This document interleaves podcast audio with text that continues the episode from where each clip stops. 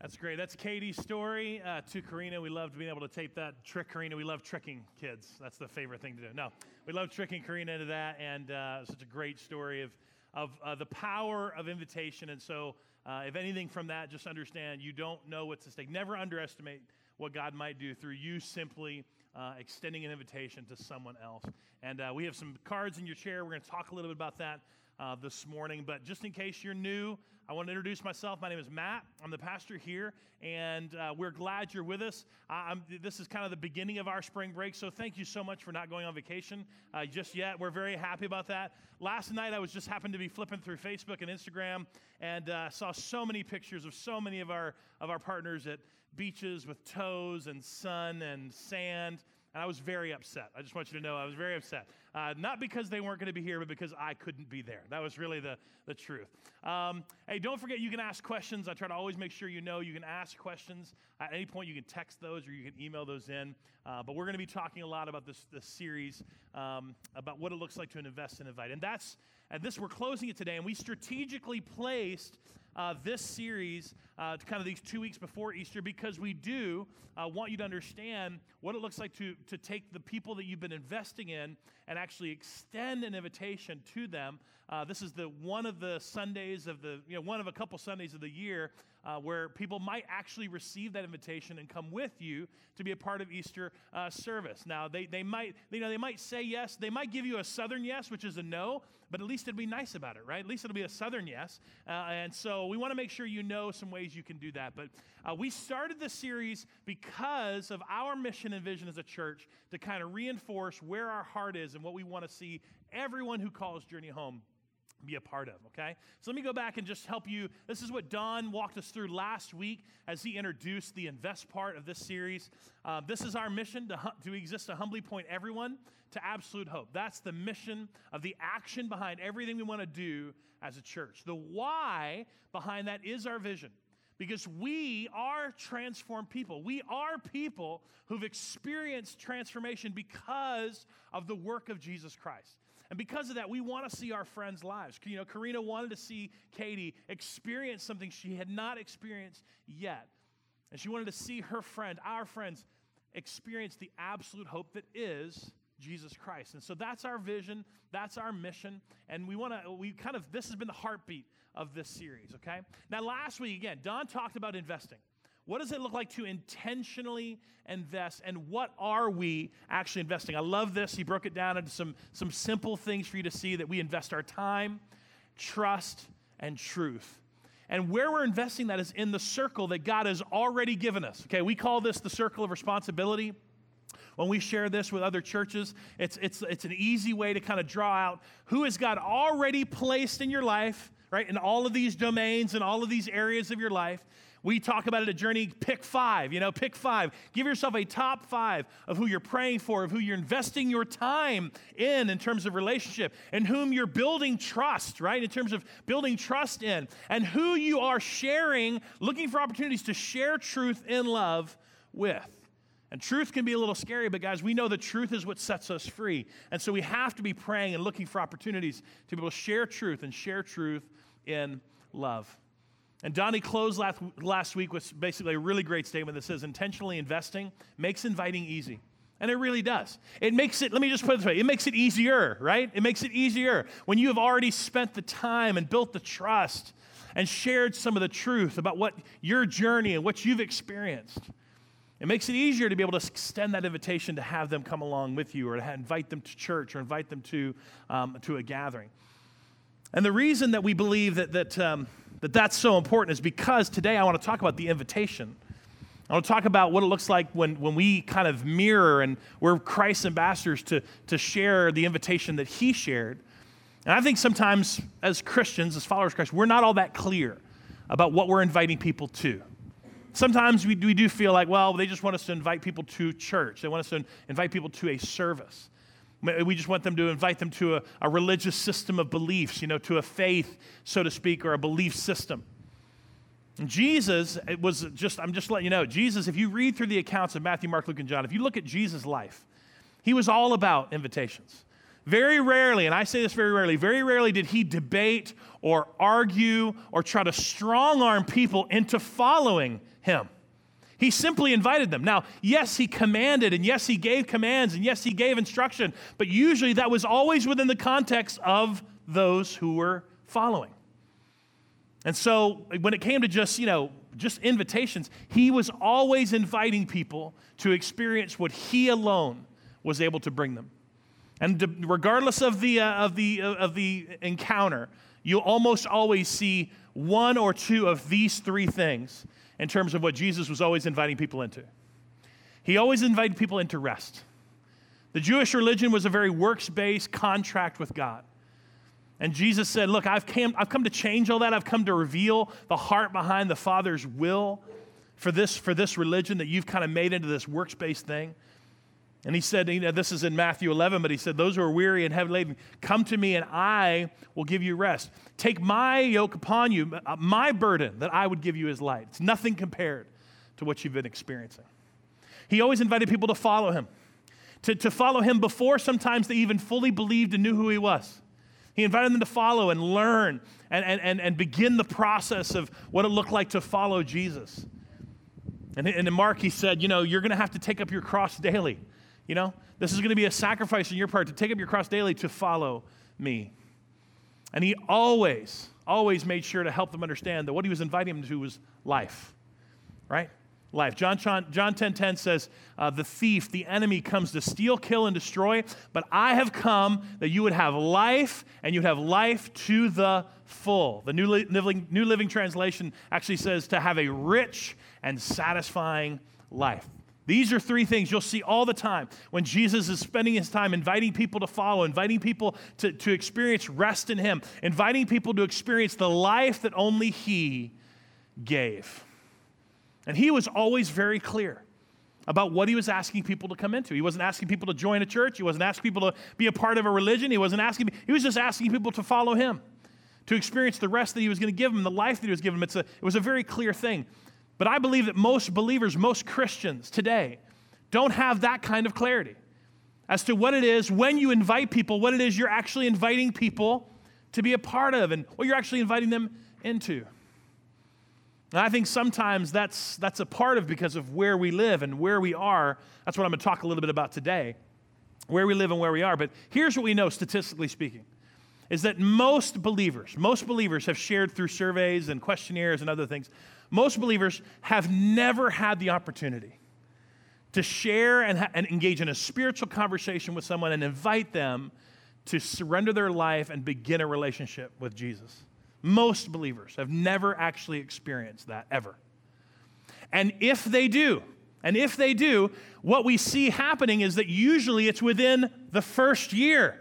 Usually it's within the first year of their conversion, or it's within the first year of them engaging back with their faith. So maybe they were, uh, maybe they came to Christ as a child. They kind of, you know, veered away from church. They were kind of de-churched for a while, and then they engaged in church as an adult and came back to faith. Usually, it's within that year. And here's one of the reasons I think that's true. And this is where we're going to kind of park today in terms of this idea of what are we inviting people into and what, where's it come from? Is that our invitations really do come from our current identity and experiences. And this is across the board. This is just when we invite people to anything, it has to do with our current identity and our current experiences because of that. So just take for granted, or take for instance, I, I was thinking of a few examples uh, this morning in terms of think about when you are in a healthy relationship. Let's say it's a healthy marriage, it's a healthy dating relationship that you're involved in, and you engage, you see another couple, and you know, you, you, you those invitations come pretty quickly. Oh, we should totally get together. You know, we should totally, you should totally come over and have dinner. We should go out and have some fun. That's great. But if you're in a strained marriage, if you're in a, a difficult and, and dysfunctional relationships, those invitations don't happen, do they? You don't have those, those free invitations of, hey, let's get together. Let's, you come over. Why don't you come over? Why don't we go out? The same thing is true of just uh, extended family. Think about your extended family. If you've got a semi functional, you know, healthy extended family, and Thanksgiving comes up, or Easter comes up, and Christmas comes up, and somebody at work, or your neighbor, or somebody is not doing anything, or they don't have family, it's very, uh, sometimes it's very clear that people will just go, hey, come on, come and, come and be a part of my family. Come and join us for Thanksgiving. Come and join us for, for Easter egg hunts. Come, come over here. But if you've got like just the flat out crazy family, you know, the uncle doesn't wear pants at the table, and the aunt's drunk by 10, you know, and, and, and there's no invitations to that family meeting, right? There's no invitations because you, your identity and your experience of what, where you come from doesn't align with something you want to invite other people into. Now, I love this phrase. This is an invitation from a psalm, a psalmist in Psalm 34. This is just a phrase I've always loved. And I wanted to talk about this today because this is, this is the heart of what I'm talking about. This is this, the phrase is taste and see that the Lord is good. This is a psalm all about the goodness of God and what he's done for his people and and how he's provided. But just that invitation alone, taste and see that the Lord is good, that phrase all by itself tells us something about the psalmist. It tells us that he is enjoying an incredibly rich relationship with God that he is close, that he, is, that he has seen some things and how, how God's been moving and what God's doing in his life and other people's life. He's experienced some things, right? He's tasted, he's tasted the goodness of God. He is loved and he is accepted and he is secure in his faith. You're never going to see that invitation come from a very casual Christian who shows up to church every once in a while who's not growing in their faith. They're very stagnant in their growth. Maybe they're in the middle of a crisis of belief, and instead of drawing closer to God, they're actually veering further away. And they wonder if God loves them. And they wonder if they are still accepted. And there is no security. You're not going to hear them say, you know what? Taste and see that the Lord is good. Our invitations, what we invite from, where we invite from, has everything to do with our current identity and experiences in our life. And so, what I want to do today is talk a little bit about sometimes what we align ourselves with, what we identify ourselves with when it comes to our faith. In, a, in an account, in a story of, of Jesus from the Gospel of John. Now, this is one of those accounts that John, in case you didn't know, John does not write uh, a chronological uh, gospel, not like Matthew, Mark, and Luke. He doesn't, he doesn't write anything chronologically. He writes it all thematically. There are seven major signs that he, that he puts out there. There are seven I am statements that he put out there. He's very focused on the, the witness account. So there's always witnesses to what God and what Jesus was doing. And that's, that's what John actually writes. And he writes at the very end of John why he wrote this letter, why he wanted this account to exist. Is that's because he wants people to know who Jesus is. And this account tells us who Jesus is, but this account also, I think, reveals some of the things that, some of the ways we identify with other people and other believers. And sometimes we just miss altogether. Not, we don't miss sometimes who Jesus is, but we miss who we actually identify with in this story. So we're going to go to John 11. Okay, just to let you know in your, in your Bible, John 11. If you want to know, it's just, in terms of time context, it's just slightly before Palm Sunday. Okay, so Palm Sunday is today. That's kind of traditionally uh, what we read in Scripture in terms of Palm Sunday. It was the time after the Sabbath when they, you know, they went and got the donkey and they didn't want anybody to know because it was the Sabbath. So they went and got the donkey for Jesus. And then on that Sunday, he actually goes and rides into Jerusalem. And people show up to kind of hail him as the king. Hosanna to the Son of David. Hosanna to the king. Blessed is he who comes in the name of the Lord. They were just, this is the, called the triumphal entry of Jesus into Jerusalem the week of, the week of Easter, the week of his death and resurrection. So, slightly before this time frame is this last big sign that John wants us to know about that's just outside of Jerusalem in a place called Bethany. Let's go and start reading there. This is John 11. It says, A man named Lazarus was sick. And he lived in Bethany with his sisters, Mary and Martha. Now he goes to give, give us context. John says, This is Mary who later poured the expensive perfume on the Lord's feet and wiped them with her hair. You'll read that in chapter 12. He's just giving you some context. Her brother Lazarus was sick. So the two sisters sent a message to Jesus telling him, Lord, your dear friend, the one whom you love, one of the translations says, is sick. He says, But when Jesus heard it, he said, Lazarus' sickness will not end in death. He tells that to the, to the people that have delivered the message, the, the disciples that are with him. He said, No, it happened for the glory of God, so that the Son of God will receive glory from this. It says, So although Jesus loved Mary, Martha, and Lazarus, he stayed where he was for the next two days. Finally, he said to his disciples, Let's go back to Judea. We're going back that direction. But his disciples objected. Rabbi, they said, only a few days ago, the people in Judea were trying to stone you. Are you going there again? Are you going there again? I love how they didn't say, Are we going there again? He said, Are you going there again? This is one of the first kind of characters I think we sometimes identify with, which is the risk averse follower, right?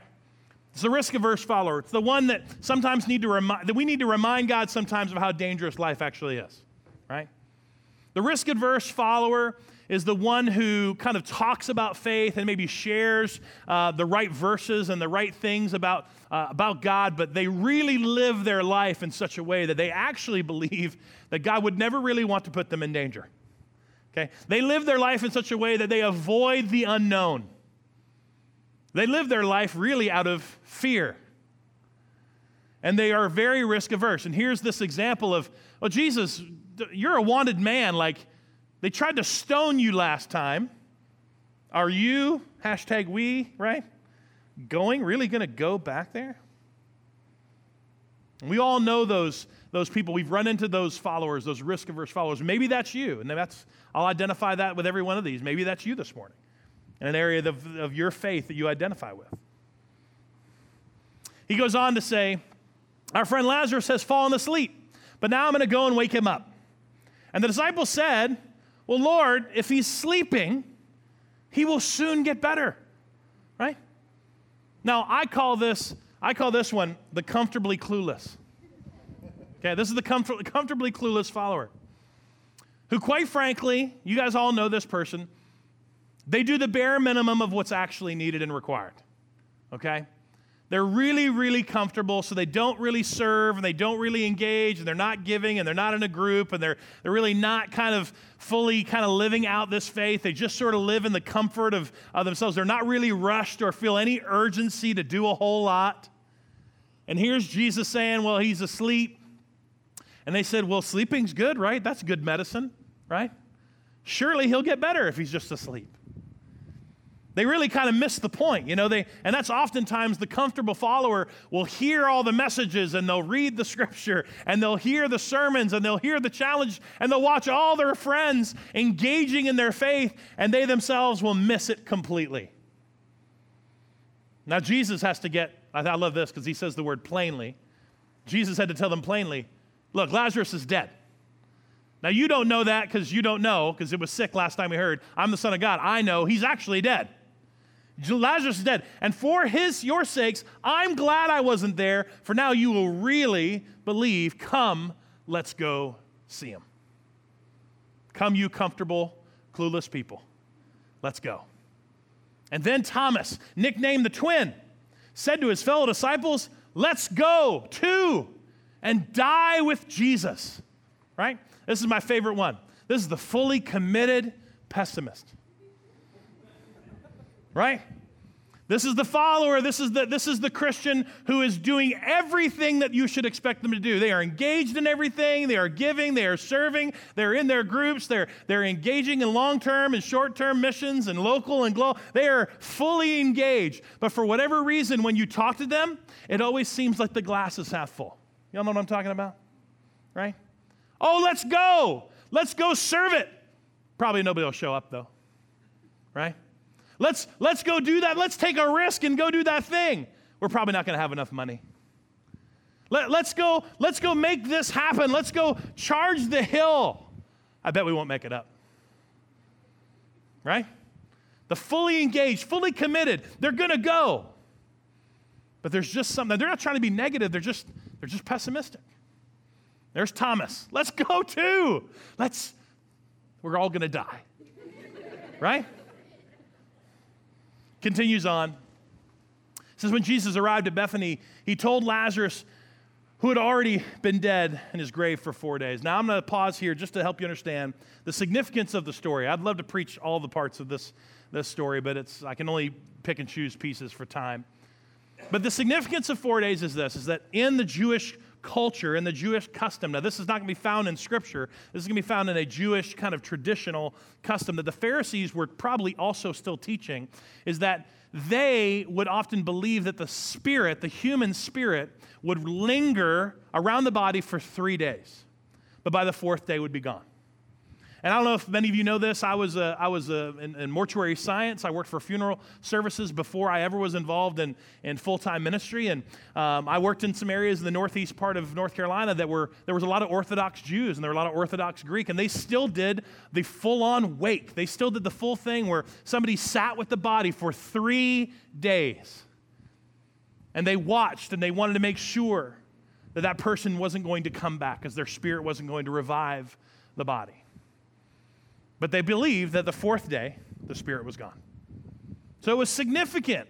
It was a significant point that, that, that was being made by John that Jesus shows up well after that time. It was the fourth day. There's some other significance to the fourth, too, but anyway, it's the fourth day.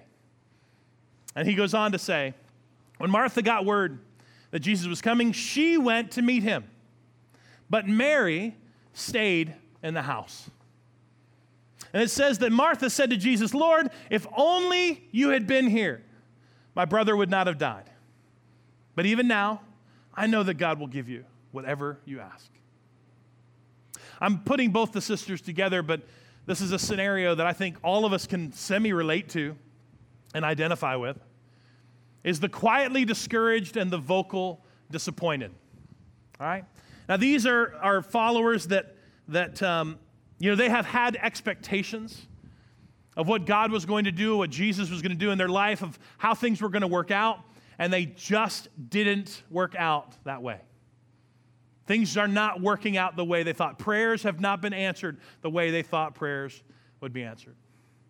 And there are those who kind of quickly kind of come to the place of vocal disappointment. They're sharing quite often how disappointed they are in, in, in what God has not done. And, and they share those things like, if He only would have.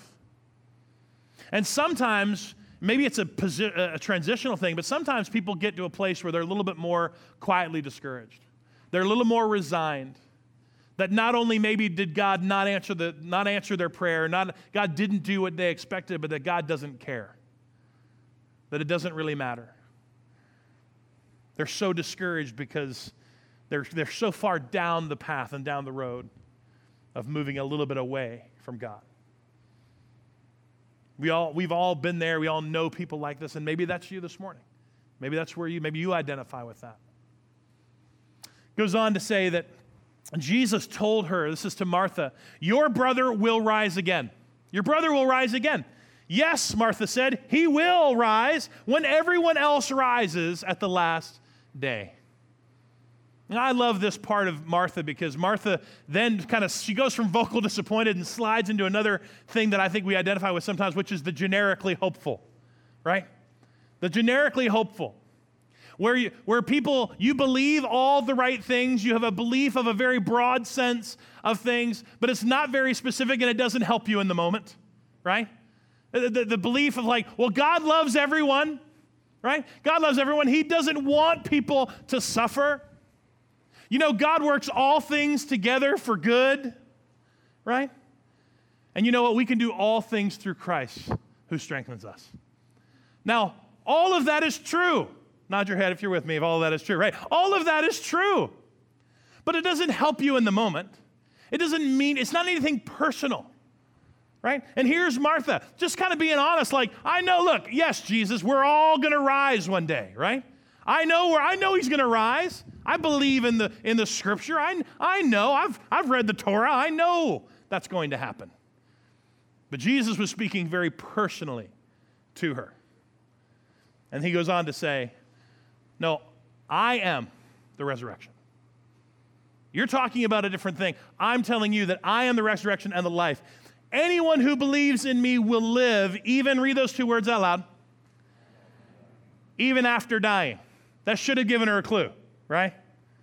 Anyone who believes in me will live even after dying. Everyone who lives in me or uh, in me and believes in me will never ever die. Do you believe this, Martha? And Martha's statement goes back to emphasize what John, why John wrote this account as a witness and said, Yes, Lord, I have always believed you are the Messiah, the Son of God, the one who's come into the world from God. She bears witness to that. It says, Then she, then she returned to Mary. This is Martha. And she called Mary aside from the mourners and told her, The teacher's here and wants to see you. So Mary, Mary immediately went out to him, okay? And she says the exact same thing. Again, she focalizes this discouragement, disappointment in her life. She returns, and Mary arrived and saw Jesus. She fell at his feet and said, Lord, if you had only been there, my brother would not have died. And when Jesus saw her weeping and saw the other people wailing with her, a deep anger welled up in him, and he was deeply troubled. Where have you put him? He asked them. Where have you put Lazarus? And they told him, and Lord, they said, Lord, come and see. Jesus wept. And the people who were standing there nearby, they saw this and they said, Oh, see how much he loved him. See how much Jesus loved Lazarus. But some said, This man healed a blind man.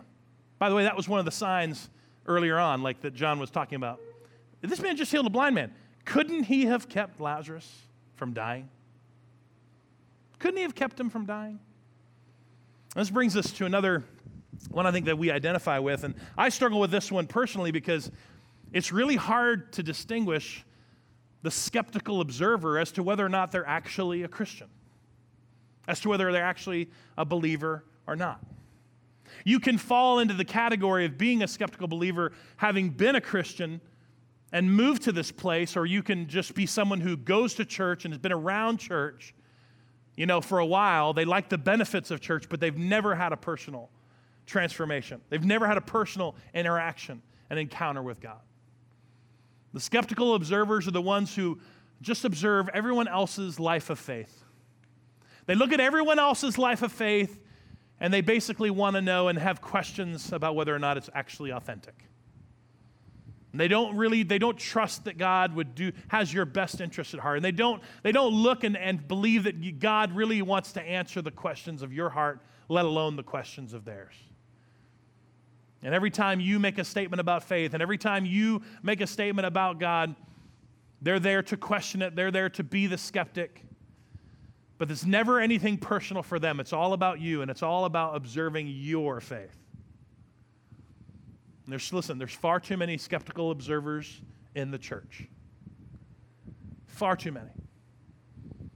And again, they could be saved or they could not be saved. I don't know. That's a hard one for me to, to, to, to discern, but the skeptical observer will look at something like this and be like, hmm, couldn't have Jesus done something?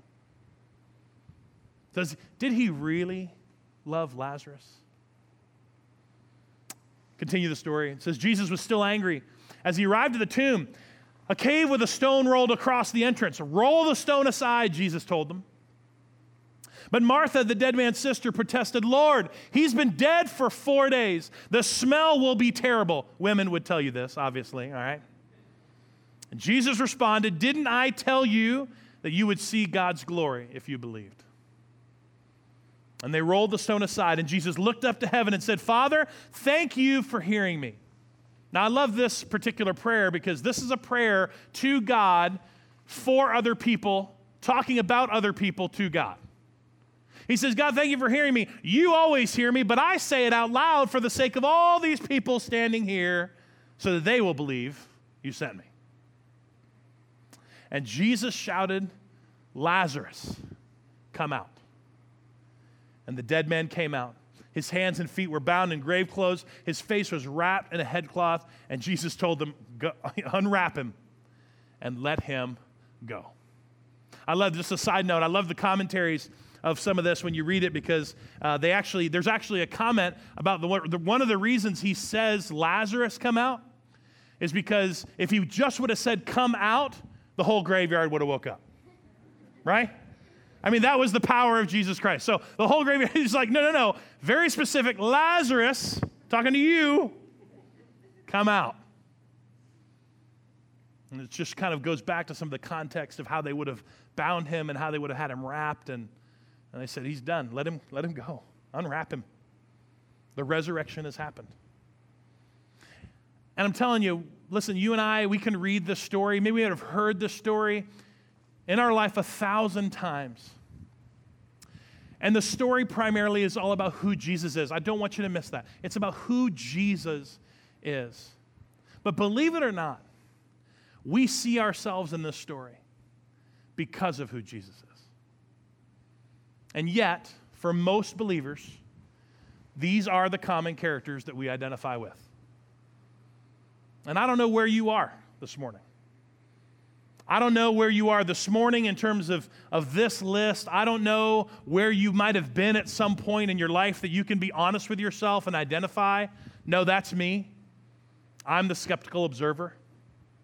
No, that's me. I'm the comfortable, clueless one. No, that's me. You know, I'm the, I'm the fully committed pessimist. But John did not write this. He did not deliver this sign. He did not deliver the account for us to see who we are in light of who Jesus is in any of these people, in any of them. Just even though they're common, even though there's something that we can identify, we, we all in this room can identify with an element of that. Who is, who is the uncommon character that we rarely identify with? Say it out loud if you know. No, like out loud in your mouth. Say it out loud if you know. Who do we rarely identify with? Lazarus. You get 12 points, whoever said that. Lazarus. Who, who, in light of who Jesus is and the power that Jesus holds in life, who in this story really represents us? Lazarus. Lazarus represents us. We are Lazarus. That's who we are.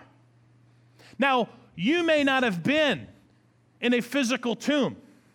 You may not have been in a physical tomb. I understand that. But according to what Scripture says, according to what it looks like for us, even some of the songs we sang this morning and the Scripture that we read, we were born dead in our trespasses and sins. We were born dead apart from God. We were born dead to our shame and dead in guilt and dead to the dysfunction and the lies of the enemy. We were, we were slave, and we've been slave to our sin nature.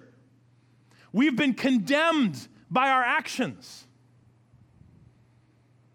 And again, we are going to spend eternity separated from our Heavenly Father. That is who we are. And yet, even though we were still sinners, and even when we were still sinners, Christ died for us. And he rose again to defeat death because he said, I am the resurrection and the life. We are Lazarus.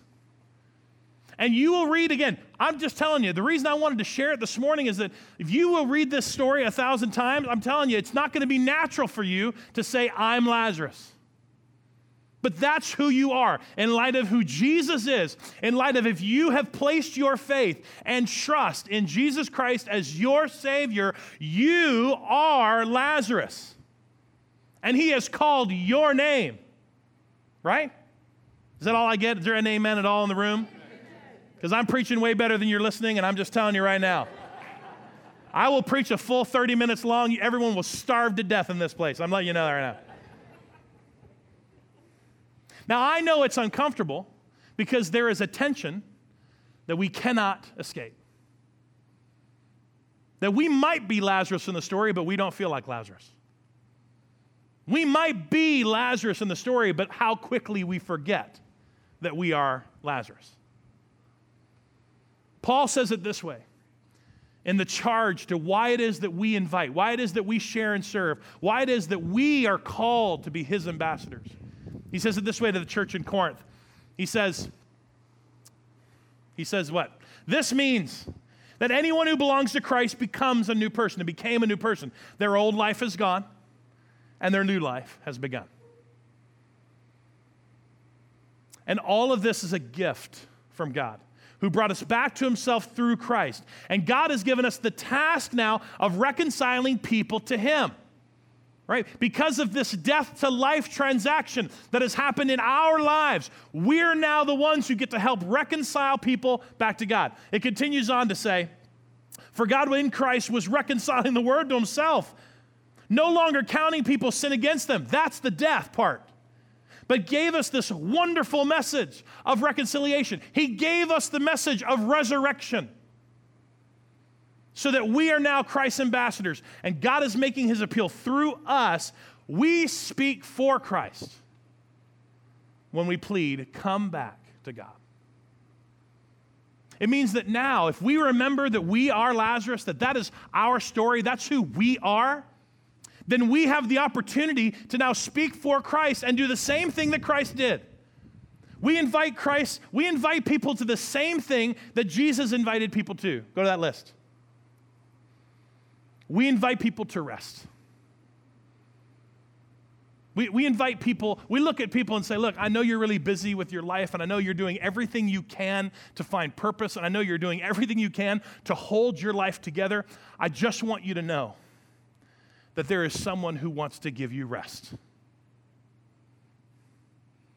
Your life might not have the direction and the fulfillment and the satisfaction that you believe it should have, but I'm here to tell you that there is a person named Jesus who has invited you to follow him. And if you follow his instructions and you follow his ideals, the promise for you is life. New life. And not just life, guys a rich and satisfying life. We get to be his voice box and invite people to the same thing that he spent his entire ministry inviting people to himself. Now, this is where the tension comes in. You know, Lazarus, Lazarus, I guarantee you, I'm going to take some artistic freedom here, okay? I guarantee you that Lazarus, maybe, maybe not right away, but at some point, I guarantee you, he probably stubbed his toe on the coffee table and probably thought of a curse word too. I guarantee you that Lazarus got sick or got the flu or an infection or whatever nasal junk this pollen, 8,000 milligrams of pollen does to us in this area, right? I guarantee you that he pulled a muscle while he was out working in the fields. I guarantee you, right, that he grew old and feeble and struggled in life. I guarantee you that just because he was resurrected, it did not exempt him from the pains and the troubles of life. Guess what? Lazarus had to die again. So understand this Sometimes we don't see ourselves as Lazarus because we too clearly and too quickly recognize our current circumstances and we identify with our current identity of the fact that I'm disappointed, I'm not comfortable, I'm fearful, I'm struggling, I'm skeptical. And so we land there and we don't move. And yet, guys, do you think Lazarus no matter all the trouble that Lazarus probably still had in life, do you think Lazarus ever forgot that he was Lazarus, that he was freaking Lazarus? Like, no matter what was going on in his life, he wasn't telling someone else's story. He wasn't telling a story in the early church days when people met at Bethany and they met at Lazarus and Mary and Martha's house after Jesus has ascended and gone, and he's still telling people about the amazing taste and see how good God really is. He did not forget that I was dead. I smelled me when I woke up. Jesus called my name and I was rose again, was, was raised to life. You think Lazarus ever forgot that he was Lazarus, no matter what issues came his way? No. So, yes, we want you to invite people to experience Easter with us at Journey. We want you to, to use the cards and take some with you and share it with your neighborhood and share it with your work friends and share it with those in your top five. And We want you to take advantage of the opportunity it is to invite people to something as simple as just come, be a part of, of, of, a group of followers of Christ who are celebrating who the real Jesus is. But more than anything, I don't want this to be a one off thing for you. I want you to spend your life investing intentionally in people's lives and inviting them to rest and to follow and to experience the life of Christ. But you are only going to do that if you remember who you are. I'm telling you, you are only going to do it if you remember that in this story, you are Lazarus. He called your name and he gave you new life. Let's pray together. Father God, I'm so thankful that you called my name. That, that although this, that slave nature and the things that, that I was dead in, still just, I still struggle with and I still revert to. It's because of you. It's because of your resurrection. It's because of your conquering that death that I have been given new life in you. God, I pray that you do not let me forget that the person I most identify with in that story is Lazarus. Thank you, Jesus, for raising us into new life with you. God, I pray for everyone listening that's even not here today and those in the room, the both services this morning, that your spirit is at work in us and we are so quick to forget who we are. We are so quick to forget that we have the ability to tell others to taste and see how good you really are. And we so quickly find our identity and our experiences in our disappointments, in our comfort, in our fear, in our pessimism in our skepticism. We so quickly find ourselves there. God, that's not where you want us to be, and that's not who you've called us to be. So, God, by your Spirit, do a work in us as we invite people this week, as we engage our top five, as we engage and invest uh, in the people that are in our lives. God, give us the ability to remember who we are Lazarus in the story, that we are your sons and daughters and ambassadors of a message to bring them back to you, to bring them back to your rest and the life that you've promised. We pray all this in your name, Jesus. Amen.